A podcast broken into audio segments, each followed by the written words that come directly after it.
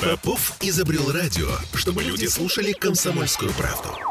Я слушаю радио «Комсомольская правда». И тебе рекомендую. Картина недели. А здесь у нас товарно-денежные отношения между государством, нашей властью и нашими детьми.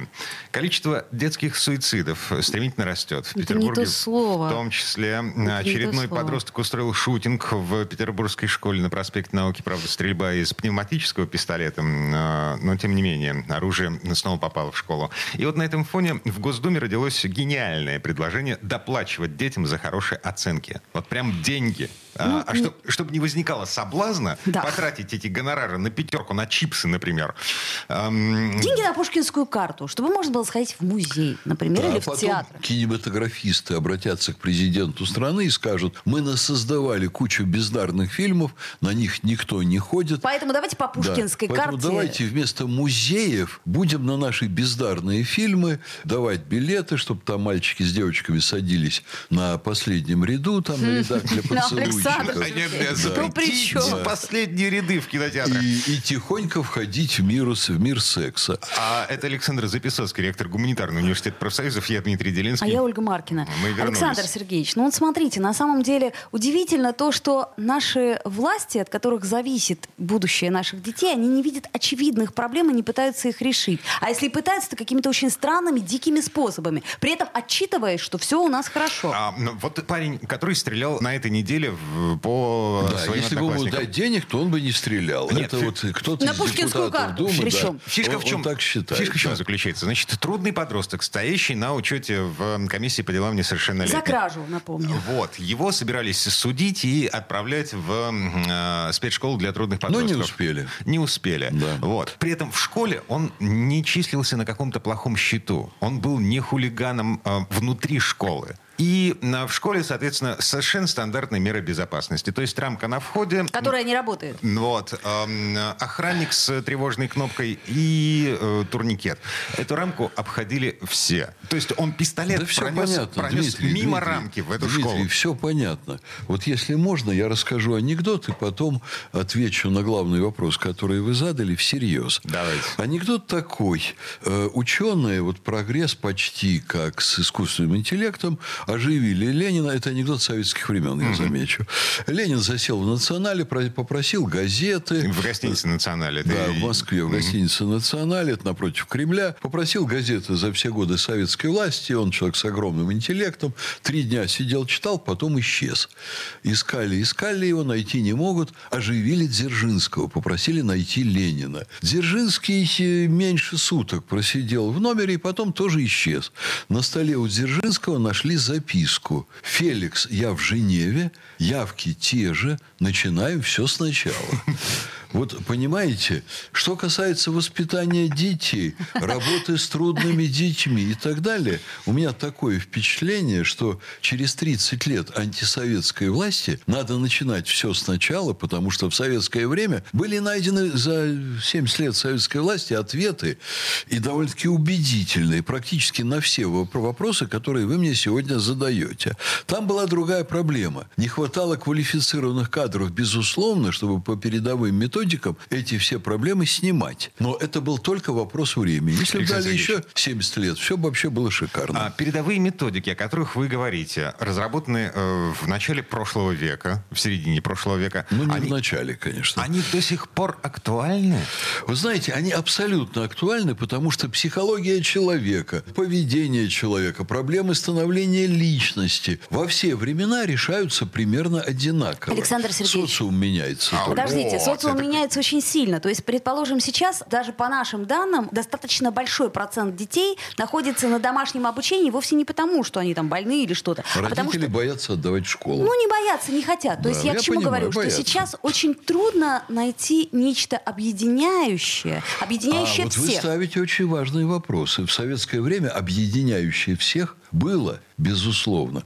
А сейчас вообще найти объединяющее всех очень легко. Взять то же самое, что было в советское время, и убрать от этого слово коммунизм и коммунистическая партия. То есть обязательное посещение школы, обязательное... Олечка, э, дело в том, что в основе лежат ценности, и коммунисты отказались только от одной ценности царского времени, по сути дела. Они отказались только от религии, от веры в Бога. Они заменили Бога на секретаря обкома партии, на секретаря ЦК КПСС. Так а нам на что заменить? Вот. А нам ни на что не надо менять. Нам надо веру в разумное, доброе, вечное культивировать теми методами, которые себя оправдали. О. Достаточно хорошо. Александр Сергеевич, как, вы, как вы сейчас да. это себе представляете? Да сейчас, вы знаете, за сейчас. Вот нет таких методов, чтобы щелкнул пальцем, Конечно. выписал бумагу, и это все заработало. Ну, смотрите, у нас организуются молодежные движения, у нас э, комитету по молодежной политике какие-то совершенно безумные деньги выделяются, какие-то значки. Да не выделяют там безумные правда, деньги. Они правда. просто глупостями занимаются. Вот, это другой безумные вопрос. деньги выделяли в советское время. А сейчас я ведь специально брал в руки, ну, там, программные документы, которые ставятся перед нашими государственными органами, отвечающими за молодежь, по сравнению с советским временем, это горький смех над делами неумех. Понимаете, они не умеют, они не знают, они не понимают. Так тогда и деньги-то им не помогут. Сколько не дай, все равно все Вы куда-то знаете, деньги пальцы. не помогут. А что поможет? А в советское время была продуманная, взаимосвязанная программа совершенствования общества. Что поможет, я вам скажу? Продуманный подход. Вот Кто я... его должен продумать, я Олечка, пытаюсь понять. Вообще-то его должно продумать Ленинское политбюро. Которого Но нет. Такого И слава богу. у нас нет. А что, например, было во времена Ленинского политбюро? Вот давайте еще раз отбросим коммунизм и еще учтем, что там были люди в громадном большинстве с огромным практическим опытом, знания людей, знания вот реальной жизни, но они были намного хуже образованы, чем те, кто сейчас в руководстве страны. И они справлялись, потому что во главу угла чиновничество тогда ставило не задачи личного обогащения, а ставило задачи блага страны. Вот что Иосиф Виссарионович сделал в 43 году? Он создал, я напомню, Академию образования, членом которой я являюсь, и которую за три десятилетия постсоветских развалили вот до, до нельзя. Понимаете, посадили на такую зарплату, что там в научных институтах, ну, если бы и были ученые, это были фанатики вроде Галилео Галилея, которых хоть на костре там жги, но они будут делать свое дело, пока не сожгут их. Была продуманная система, там не было безошибочности, там не было беспроблемности, но все время был настойчивый поиск реального решения вопросов, а не формального. Вот что делают наши начальники? Я уж не буду говорить, а министр там такой-то, министр такой-то.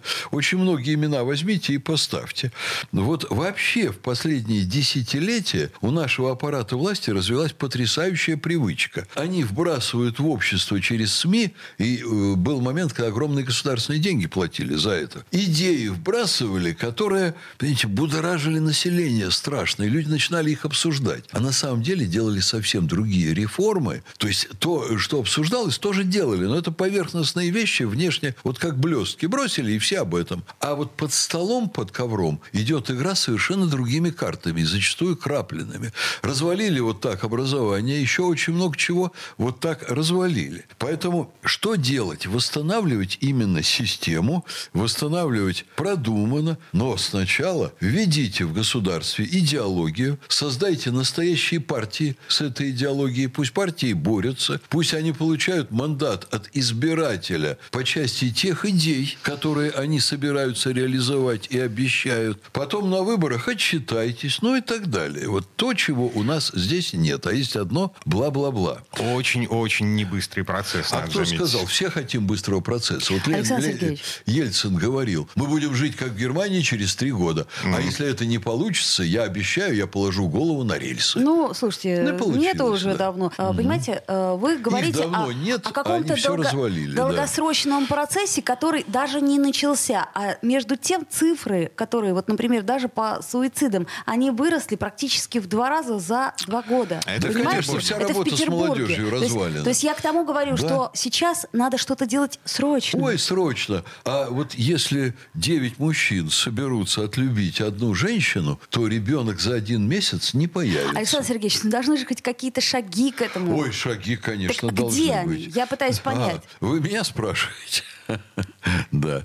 Теперь э, я отвечу, может быть, на главный вопрос. Минута у нас. Который вы задали. Стоит ли платить деньги детям за хорошее поведение? Вот смотрите, а родители могут доплачивать, я э, ничего плохого в этом не вижу. А, Кому доплачивать? Детям. Какой кошмар! Дима, я... вообще это полное извращение процесса воспитания человека. Так. Потому что, по большому счету, ребенок должен учиться, потому что ему это нравится, и ребенок должен себя прилично вести, потому что ему это нравится. А из-за чего ему это нравится? Уж деньги здесь далеко не в первую очередь. Общественное одобрение, внимание, поощрение окружающих. Это, опять-таки, огромная система работы с людьми. Деньги в ней, конечно, играют какую-то роль. Но для этого ребенок должен стать взрослым, и у него должны появиться задачи хозяйственные, содержать свою семью. Окей. Вот тогда эти стимулы, они могут быть включены. То есть ни родители, родители, ни государство, товарно-денежные отношения в системе образования невозможны в принципе. Это последняя гадость, которую мы имеем право сделать для наших детей. А так мы должны апеллировать к душе ребенка. Ребенок должен видеть, что родители о нем заботятся. Он должен видеть, что государство о нем заботится. А он должен при этом вести себя прилично, понимать, что знание – это ценность, общественные интересы – это ценность и так далее. У него должны формироваться правильные идеалы, а не то, что все покупается за деньги, потому что при вот таком подходе и такой философии ничего, и, вернее, никого, кроме бандитов и проституток, мы воспитать не сможем. Согласна с Записоцким. Александр Записоцкий, ректор Гуманитарного университета профсоюзов, э, академик Российской академии образования. Э, мы вернемся буквально через пару минут. Картина недели.